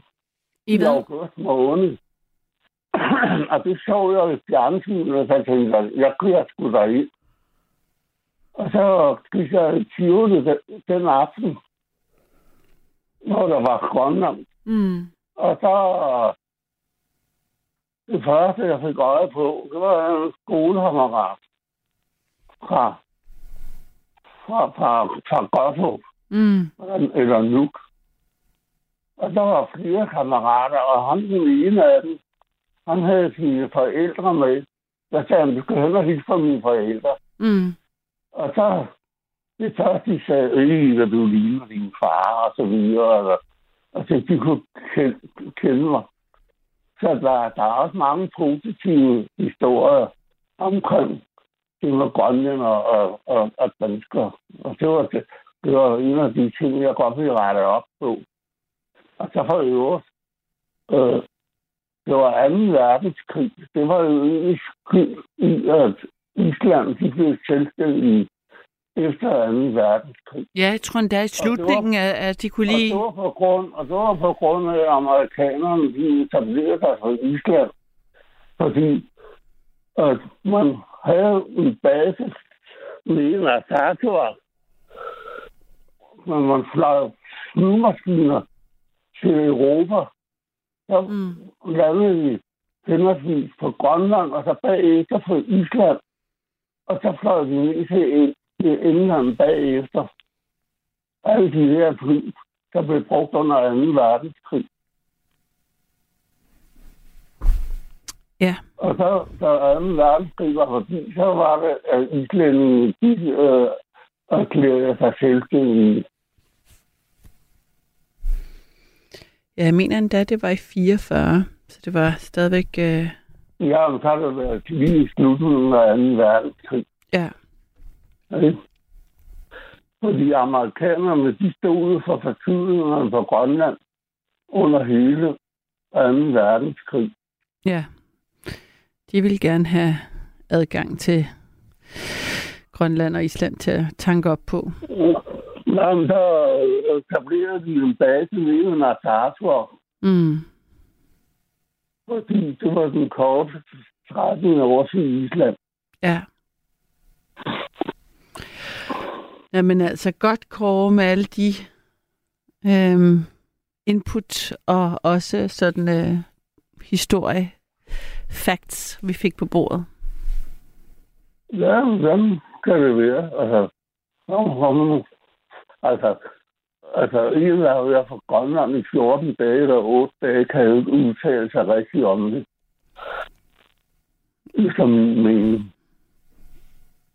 Nej, men det, øh, det er klart noget andet, når man har boet der. Øh, Så det er jo godt at høre fra nogen, der har. Så tak, tak til det, Kåre. Jeg kan har en øh, ny en på øh, Ja, linjen, som, også har, velkommen. som vist også har boet Ja, på tak. Grønland. Så det, det jeg glæder mig til at få et perspektiv, endnu et perspektiv på. Ja, det er godt. Tak for det. Farvel, farvel. Hej. Det er nattevagten. Vi øh, har samtaler om Grønland, så giv mig et kald, hvis du har boet der, øh, rejst på Grønland eller er fra Grønland. 72 30 44 44. Hallo, er det Hanne? Ja, det er det. Hej Hanne. Og jeg har boet i Grønland. Det er det? Ja. Det var godt nok i 70'erne, så det er mange år siden. Ja. Det er den lykkeligste tid i mit liv. Nå, Fra det øjeblik, jeg satte fødderne på jorden, så tænkte jeg bare, hold da op, her er jeg lykkelig. hvad fik dig til at føle det? Hvad var specifikt? Det ved jeg faktisk ikke. Udover at det var jo en fantastisk flyvetur, vi har boet i nu, og det var en fantastisk flyvetur fra Sønder Strømfjord til nu, og det, jeg landede den 18. juli, og der var lyst hele døgnet. Altså, det var, det var sådan helt magisk. Wow, ja. Men øh, og helt klar luft, og man kunne bare kigge så langt ud. Altså, der var ingen forhindringer. Og hvor, hvorfor var du der? Det var, fordi jeg havde set en annonce i avisen. Ja. Og så søgte jeg, og seks uger efter stod jeg her. Seks uger efter? Ja.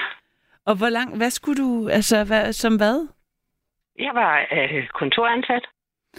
Og hvordan, altså på seks uger at skifte fra at, at bo i Danmark, jeg ved ikke, hvor, hvorhen i Danmark, og hvad du lavede, og så lige pludselig pakke alt ens, sådan hele Jeg var ens lige liv sammen. færdig. Jeg var øh, er kontoruddannet, og så ja. var jeg lige blevet færdig. Og øh, så var der en annonce i avisen. Det er da friskt. Der var også en, der i Tanzania, men de synes jeg var for ung. Nå, hvor, hvor gammel var du? jeg var 22.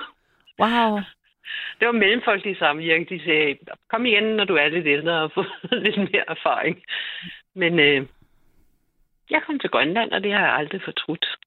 Hvor lang tid var du så der? Der var jeg i tre år. Og hvordan, altså 22 år, og havde du nogen forbindelse til Grønland ellers, eller sådan, hvordan? Overhovedet ikke. Nej, det havde jeg Og ikke. kendte du nogen? Øh, altså for... Overhovedet ikke, men det kom jeg jo til. Ja. Altså. Så det var ikke så stort et problem, men jeg tænkte, det skulle prøves. Og var det nogen, du så også holdt kontakt med, altså, som også var der midlertidigt, eller hvordan? Øh... Ja, det, er jo, et- det er jo et stort problem i Grønland, fordi det er jo meget, øh, der er meget udskiftning. Ja. Jeg var der i tre år, og øh, så kom jeg tilbage til Danmark, fordi jeg på min første ferierejse, der mødte jeg faktisk den mand, jeg blev gift med. Nå, da du var ferierejse tilbage til Danmark? Fra... Ja, jeg skulle hjem og pakke alle mine ting. Og Det er så typisk det der, det er, helt, det, det er så klassisk det der, man er på vej væk, og så møder man lige. Ja, Ja. måske. Jeg skulle lige ned og besøge noget, nogen, min familie i, i Frankrig, og der stod vi, han stod i samme kø som mig, og så var vi kærester. Sådan var det. Så jeg kom tilbage til Grønland, og jeg fuldførte min kontrakt. Ja. Og, øh, og så flyttede jeg hjem. Ellers havde jeg været der endnu, tror jeg. Er det rigtigt? Wow, det var så stærk en tilknytning. Jamen, det var Du følte? fuldstændig fantastisk. Det var øh, den største oplevelse i mit liv, altså udover selvfølgelig, at jeg har fået et barn, det var også en stor oplevelse, men det, det var virkelig fra det øjeblik, jeg satte fødderne på grønlandsk jord. Og kan du ikke prøve at fortælle lidt mere, hvad, hvad det var, der ved Grønland, som ramte dig? Jamen, jeg tror, der var flere ting, der ramte mig. Jeg tror faktisk, det var en del af det var, at jeg var meget ung, og jeg stod i Grønland og var helt... Øh, det var et helt nyt liv, jeg kunne starte. Ikke? Ja. Det var eventyr. Mm. Men så var det simpelthen natur, natur, natur. Og jeg er altså ikke sådan en, der klatrer i bjerge, men jeg var bare så lykkelig for at kigge ud af mit vindue hver morgen og kigge ud over fjorden og kigge på klipperne, som bare sådan danner sådan en, et, sådan en formation, som man kunne følge, og så Mm. lige pludselig så kiggede man bare ud i evigheden. Det var Altså, det var fuldstændig fantastisk. Og utrolig søde mennesker.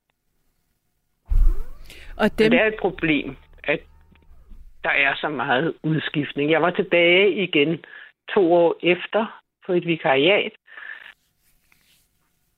Og det var jo et fuldstændig forandret samfund. Det var meget hurtigere end i Danmark, og jeg synes, det går for hurtigt i Danmark. okay.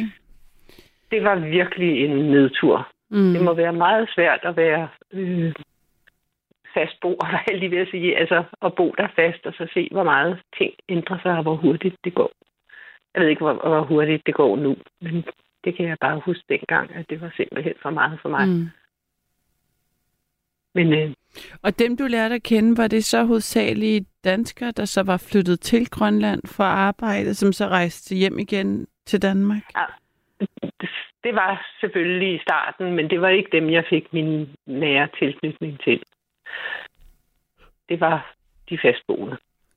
Både okay. danskere og, og grønlændere, inuitter, hvad vi nu skal kalde det. Mm, mm.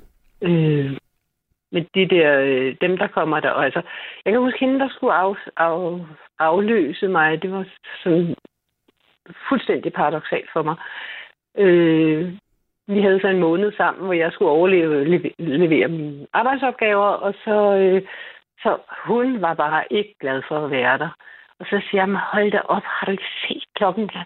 Når klokken er tre om natten, så kan du Mm. stadig se. Altså, jeg kan huske, jeg skrev et brev til min mor, øh, lige da jeg var kommet derop, og jeg skrev, at, at det, det var bare fuldstændig fantastisk. Jeg sidder her og skriver uden elektrisk lys.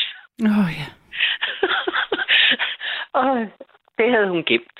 Øh, men så siger hun bare nej, for jeg har, har mørklægningsgardiner. Så det var, åh, det var synd. ikke? Okay.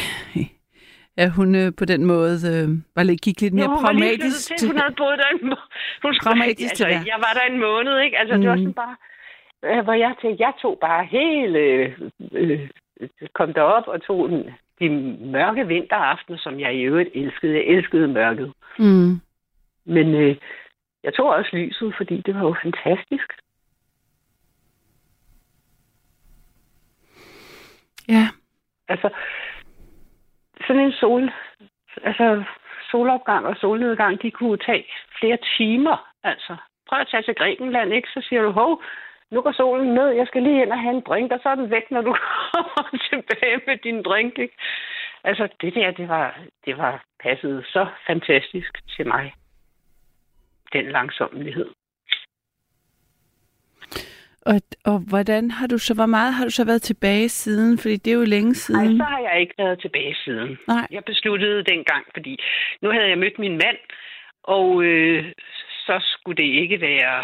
Øh, jeg vil ikke være... Altså, jeg har mødt så mange mennesker, som rejser mellem Grønland og Danmark frem og tilbage, fordi Mm. når de er her, så vil de tilbage, og når de er i Grønland, så vil de her. Og sådan ville jeg bare ikke have det, så jeg besluttede bare, at det var, det var så et afsluttet kapitel. Min Ja. mand har i øvrigt været i Grønland og besøgt mig, så han var lige så fascineret af Grønland. Ja. Men han kunne ikke bo der. Nej, okay. Og det kunne han heller ikke, fordi han var flygtning. Så han kunne ikke, han havde ikke statsborgerskab. Okay. Han var Fik- fra Sydamerika. Ja. Var det lidt nemmere dengang at, at lave familiesammenføring? Eller... Nej, altså han skulle være, han var flygtning i Sverige. Han skulle være i Sverige i fem år for at kunne blive svensk Ja. statsborger. Han var statsløs på sin vis. Han var FN-flygtning. Så han kunne ikke flytte fra Sverige. Så du flyttede fra... Øh, Grønland til Sverige. Ja. ja. Det var fint. Jeg var lige så glad for at bo i Sverige, som jeg var i Grønland. Jeg ja. tror i virkeligheden, at, at øh, man skal bare... Øh, jeg kan bo hvor som helst, tror jeg. Næsten. Og hvad var det også ude i, sådan, i natur? Altså, der er jo meget natur i Sverige på sådan helt, og også på en voldsom og meget større dramatisk måde, end vi kender det i Danmark. Jeg ved ikke, om man kan sammenligne det med den grønlandske, som er så storslået, men alligevel Nej, så... Det Ja. kan du ikke. Det, Nej. jeg har... Jeg har, har øh, altså, jeg synes, at det der... Det, jeg boede i Skåne. Jeg boede Ah, okay. Ja. Og øh, det, er jo, det er jo sådan meget ydmygt, øh, ydmyg natur på den Ja. måde, men jeg har været i Nordsverige, jeg har været i Nordnorge. Øh, der er ikke noget, der måler sig med, med Grønland, simpelthen. Det er... Jeg har set mere sne i Norge, end jeg har nogensinde set i Grønland, men og jeg elsker sne. Mm. Men øh, det kan ikke... øh, De der øh, store vider, der er i Grønland, dem kan jeg ikke øh, finde noget andet Mm. sted. Mm. Og jeg har rejst i Sydamerika. Det kan, altså, jungle og palmer og alt, hvad man taler om, det kan ikke måle sig med Grønland.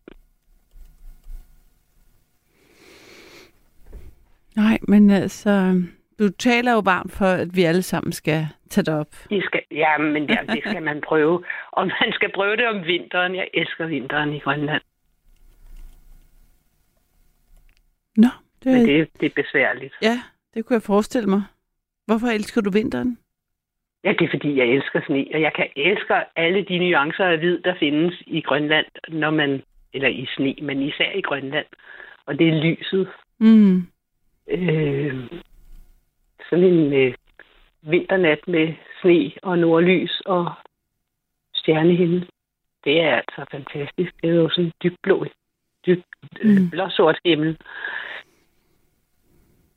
Så det er faktisk det, det, jeg har været allermest glad for i Grønland. Ja, Så kan man få lov at være alene. og det er sådan en fin observation.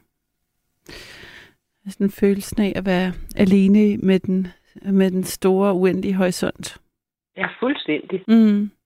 Og med sig selv. Altså, det er også Ja. vigtigt. Ja. Tak, Hanne. Dejligt. Jamen selv tak. Ja. Tak for dit opkald, eller tak fordi du ville være med. Det, var, det betyder altid noget, når vi har nogen igennem. Så tak for det. Og velbekomme. Så godt, Og det når du når dig til. Ja, jamen jeg vil gerne have... Jeg er spændt på, om vi når igennem en, en, en nat, men uden nogen fra Grønland. Men det må komme en anden gang. Ja, Så. det synes jeg faktisk er rigtig, rigtig ærgerligt. Men, øh, men, det kan vi jo ikke altså, styre. Så jeg- derfor er jeg- også glad. Jeg er glad for alle, der ringer ind. Så det skal det er ikke, fordi der var noget der, men det ville være godt lige at komme hele vejen rundt. Det, sådan opfattede jeg det heller Ja, ikke. godt. Jeg har en anden øh, sød bemærk, øh, observation, Ja. Og det handler om at være fremmed i Danmark, fordi de, da jeg kom til Grønland, så gik jeg til grønlandsk, fordi jeg tænkte, nu må jeg virkelig Mm. prøve at lære at tale sproget. Ja. Og når jeg så gik ned i, i butikken og talte grønland, så grinede man af mig, og så sagde man, ah, raslunadi, raslunadi. Altså, du er ikke grønlænder. Mm-mm. Og så snakkede man dansk på det, man nu kunne. Det var det altså i 70'erne. Det var, Mm. Der var mange, der ikke talte dansk. Mm. Men det var bare en sjov. Og sådan er min mand blevet mødt i Danmark, ikke? Det er ret sjovt. Det er fuldstændig den samme oplevelse. Nå, dejligt, at det lyder som to, en positiv oplevelse. Ja, meget positiv. Ja, det er, Og meget lærerig. ja jamen, det er godt at høre. Tak. Ja, kan du have en god nat? Ja, tak skal du have, Hanne. Det her er nattevagten. Vi taler om Grønland. Vær med. Giv mig et kald, om du har boet der, været på besøg, drømmer om det om natten, eller om du er fra Grønland. Giv mig et kald. 72 30 44 44.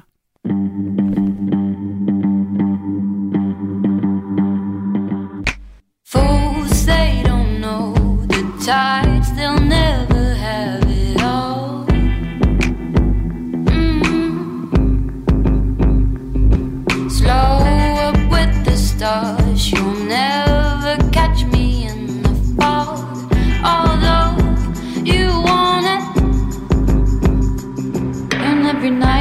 coming around, I'ma smile while I shoot you down. I'm my own favorite lover. You can try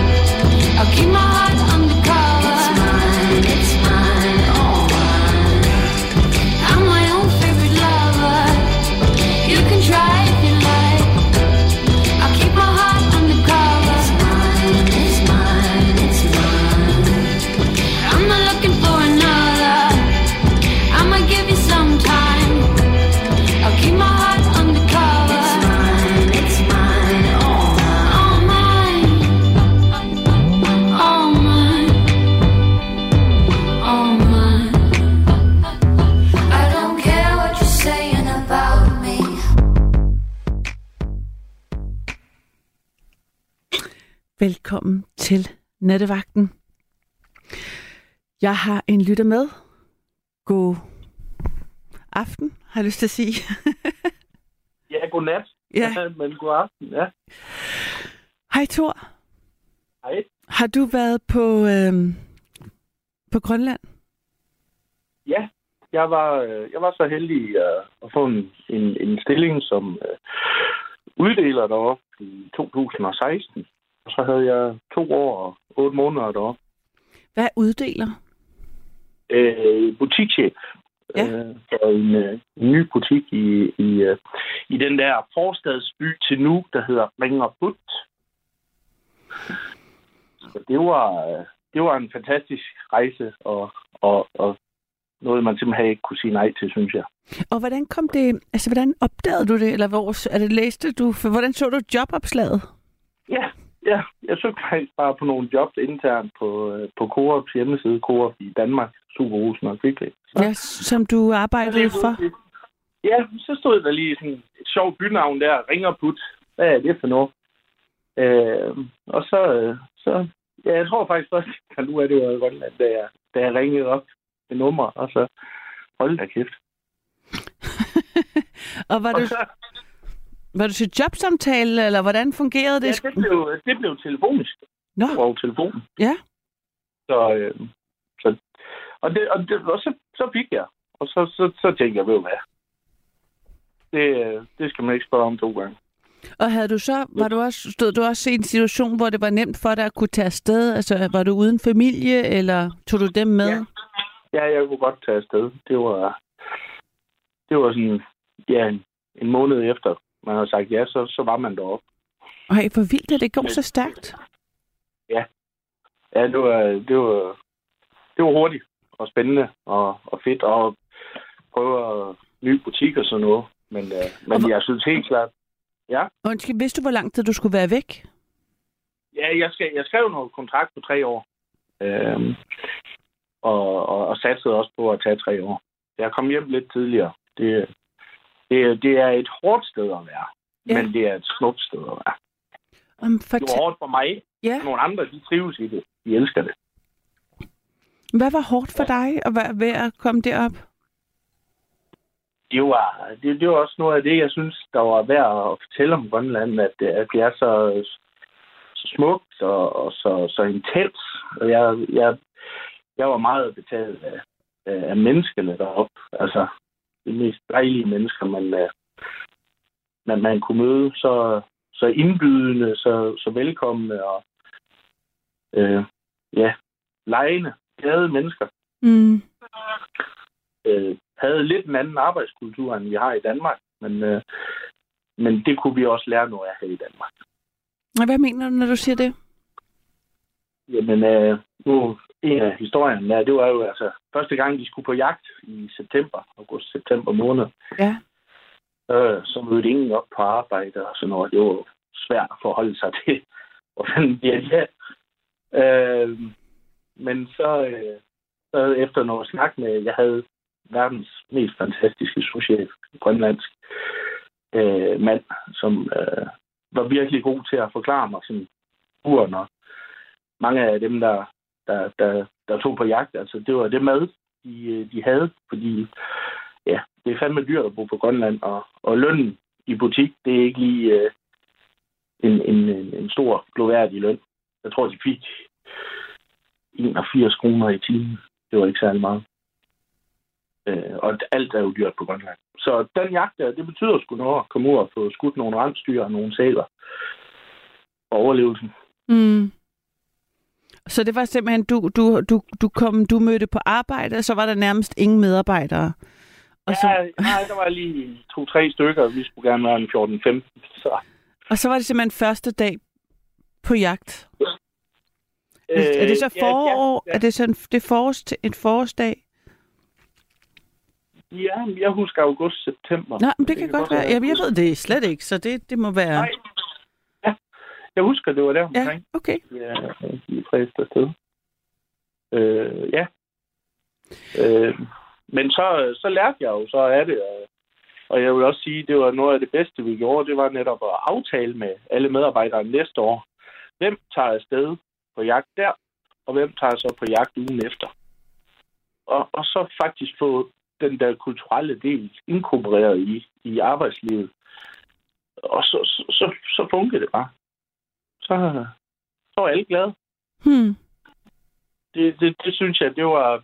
Det lærte en, at altså, arbejde er ikke alt. Det kan man nogle gange godt tænke lidt her i Danmark. Øh, når jeg mener mand, så mener jeg mig selv. Okay. Nej, det er altid så jeg elsker, når man tager sig selv i det, faktisk, og ja, gør det ja, der. ja, ja, så godt, jeg er godt grebet, Thor. Det synes jeg. Og hvordan altså...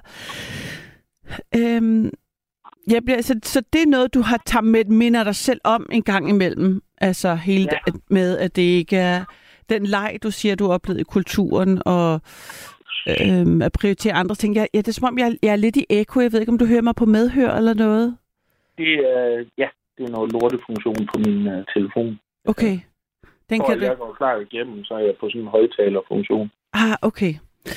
Jamen, det er derfor, jeg er i eko. Øh, men altså, så jeg fik ikke fat i, hvad det var, du synes, der var hårdt ved at være deroppe. Altså, du sagde, det samme, det- du synes, der var smukt, var også det, der var hårdt.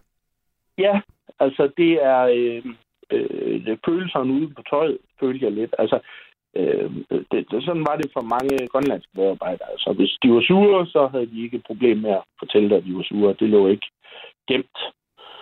Øh, og hvis de var glade, så var de utrolig glade.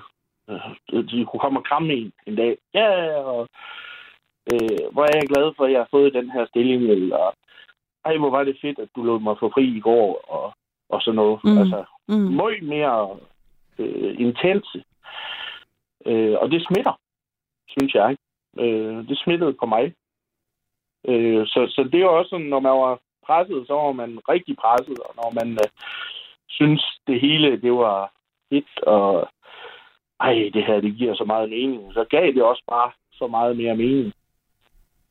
Øh, at gå på arbejde, eller gå op ad et bjerg, eller ud at fisk, eller bare sidde og nyde solen på, på sin terrasse, eller et eller andet. Øh, meget mere intens. Og smukt. Ja. Ja. Og er det, nej, det er interessant, den der ekspressivitet, øhm, som du taler om, fordi i altså min ene ref, eneste reference er de øh, podcast, jeg har lyttet til, og film, jeg lige har set, som jeg øh, har citeret og anbefalet stærkt her igennem programmet, men der er en meget smuk scene i den, der hedder øh, Tilbage til Tas- Tassilak, som er en podcast-serie, der ligger på DR, som jeg kan virkelig kan anbefale. Ja. Øhm, måske også, øh, du vil sætte pris på den nu, når du har boet der. Øh, men der er der en øh, ret smuk samtale med en mand, der har... Øh, han, har han, han skal aflive nogle af hans slædehunde, og dem, der er med til at lave podcasten, er med ude at aflive øh, og se om, med ude, hvor slædehundene bliver aflivet, fordi de er for gamle til at klare arbejdet. Så samtidig så fortæller han også om, at hans, en af hans sønner har begået selvmord. Oh. Øhm, og han taler også noget om, hvordan at man ja, at, at han oplevede, at den, den, den grønlandske kultur ikke er så god til at tale om følelser faktisk. Altså, der bliver holdt ting nede, men man har, har en styrke i, at i den kulturels er man god til at grine og få det ligesom få energi i det positive, men det kan gøre, at det er svært at tale om de mørke sider, og det er både en styrke og en svaghed i den kultur. Øh, men det ved jeg ikke, om du har oplevet. Jo, altså, Hvordan? jeg, jeg oplevede det meget i... Øh, øh, måske i deres øh, måde at feste på. Åh oh, ja. De, øh, de er også så festlige, og det er så hyggeligt. Det er, altså, man bliver jo inviteret med til højre og venstre. Mm. Men øh, deres fest var nogle gange i fire dage, øh, hvor man, Øh, altså, de, øh, de, de kan så godt lide det, at, at de ikke vil have, at det skal stoppe. Øh, og det, det, det, det, det tænkte jeg meget over. Altså, så må man også være bumpet efter tre dage øh, med mere, øh, mere glæde, mere smil og sådan noget. Altså. Mm sagt som nordjysk dansker, ikke også? Altså, Ja, for det kan jeg skulle lige sige, jeg kunne godt høre, hvor du kom fra. Der er Ja. det jo, øh, det, det er jo virkelig en anden kultur. øh, Og så kom jeg lige pludselig til at tænke, det var faktisk det, jeg ville have spurgt dig om, da du sagde det med, at det var både var hårdt, og det var generøst at være et sted, hvor man virkelig kunne mærke, hvad humør folk var i. Så nåede jeg at stoppe mig selv, for så kom jeg i tanke om den der ham manden, øh, samtalen med ham, den gjorde bare indtryk på mig fra den radiodokumentar, som er rigtig fin. Øh, ja, altså det, det minder jo så selvfølgelig lidt mere om måske noget dansk, men uden at der så er der glæde, ekspression, ekspressivitet til at dække ja. Over de mørke følelser. Ja, jeg ved ikke, om det giver mening. Det er det, er, det er rodet mig ud i nu, men Jo, jo, øh, altså, jeg har da nogle rigtig grumme historier også, øh, forfærdelige, øh, hvor, hvor medarbejdere jo har forklaret, hvad de, hvad de kommer med og kommer fra, og øh, ja, der, øh, der kan jeg ikke andet sige, øh, kæft, det er øv. mm. Du, du har ikke lige fået de bedste kort der. Det, Og det delte de med dig, som øh, altså, der, du, du var så tæt på dine medarbejdere, at I fortalte, der, blev, til, der var tillid til at fortælle dig den slags nogen, øh, voldsomme Ja. eller private historier. Ja. Ja. Jeg, jeg, jeg, det var jo noget af det, jeg elskede ved, ved Grønland og sådan mm. noget. Altså, jeg, jeg har altid syntes, at øh, ja, hvis vi har det godt, så, så arbejder vi også godt. Øh, øh, og der, det, det, der, var, der, var, der var jeg faktisk meget i, i synergi med min, med min souschef også. Og Mm. han var jo grønlander og forstod kulturen bedre, og sådan noget, så han kunne godt fortælle nogle gange, hvornår man gik over stregen, eller du skal lige snakke med hende der, det er nok klogt ellers. Øh, så du har faktisk lige fornærmet hende. Har, I det? Hvordan, hvad er det? Ja, du tog ikke imod din øh, indbydelse til øh, kaffemik. Nå, jamen, jeg havde ikke tid. Jamen, så skal du give dig tid. Nå, okay. Så ville jeg jo mega gerne det, og så hen og snakke med en dejlig gammel kassedame med ja, gammel, det skal jeg ikke sige. Hun er super frisk i hendes alder, og, øh, og, og kom til kaffemik hos hende, og sådan noget, så var hun glad igen, og kæmpe kamp. Hmm. Ja, det var fantastisk. Dejlige mennesker. Men anderledes. Og, og det, var, det var noget af det, altså Danmark og den påvirkning, vi har lavet, øh, gjort øh, ved, ved netop at, at tage til Grønland og introducere dem for ja, den vestlige verdens goder, hvis man kan sige så. Øh, der, der, der, der er utroligt kulturelt øh, miljø derovre. Myter. Fantastiske myter og legender. Det er sådan et magisk land, hvor de stadig drømmer og øh, fantaserer og sådan noget. Der var en, en medarbejder, som lige pludselig stoppede midt i en medarbejdertrivselssamtale, fordi der landede en ravn uden for vinduet. Og det var så en ravidok, en ånd, som måske hørte med i samtalen, så det skulle vi lige vente med. Øh, og, og, og så gjorde vi det, og det var, det var faktisk super fedt bare lige at tage en pause, fordi der lige var en ravn, der landede og måske hørte med i samtalen. Og fedt, du, det lyder også som om, du greb det, altså du, lod dig, du, du gik med på den præmis, at det, det var en, eventuelt en mulighed, som, Jamen, du, det, det var en under, som du undersøgte. Det, det, det, det, det synes jeg virkelig er fint. det, og de, og de, de er jo glade for at dele det. Og, Ja. Tor, nu er tiden jo gået. Jeg ville da have hørt så meget mere om dit øh, ophold i Grønland, og jeg må sige, på en eller anden måde, så øh, jeg lever lidt op til min egen fordom med, at jeg kun har talt om Grønland, og ikke med øh, nogen fra Grønland. Men altså, vi, vi gjorde vores bedste alle sammen ja, Og jeg har været glad for, at der i det mindste, at vi er kommet lidt tættere på ved nogen, der reelt har boet og arbejdet øh, i det land. Så, så tusind tak for at være en af dem, Thor. Det sætter jeg kæmpe pris på. kan jeg komme med to musikforslag? Nu hørte jeg noget af musikken. Det er svært, der er to sekunder tilbage.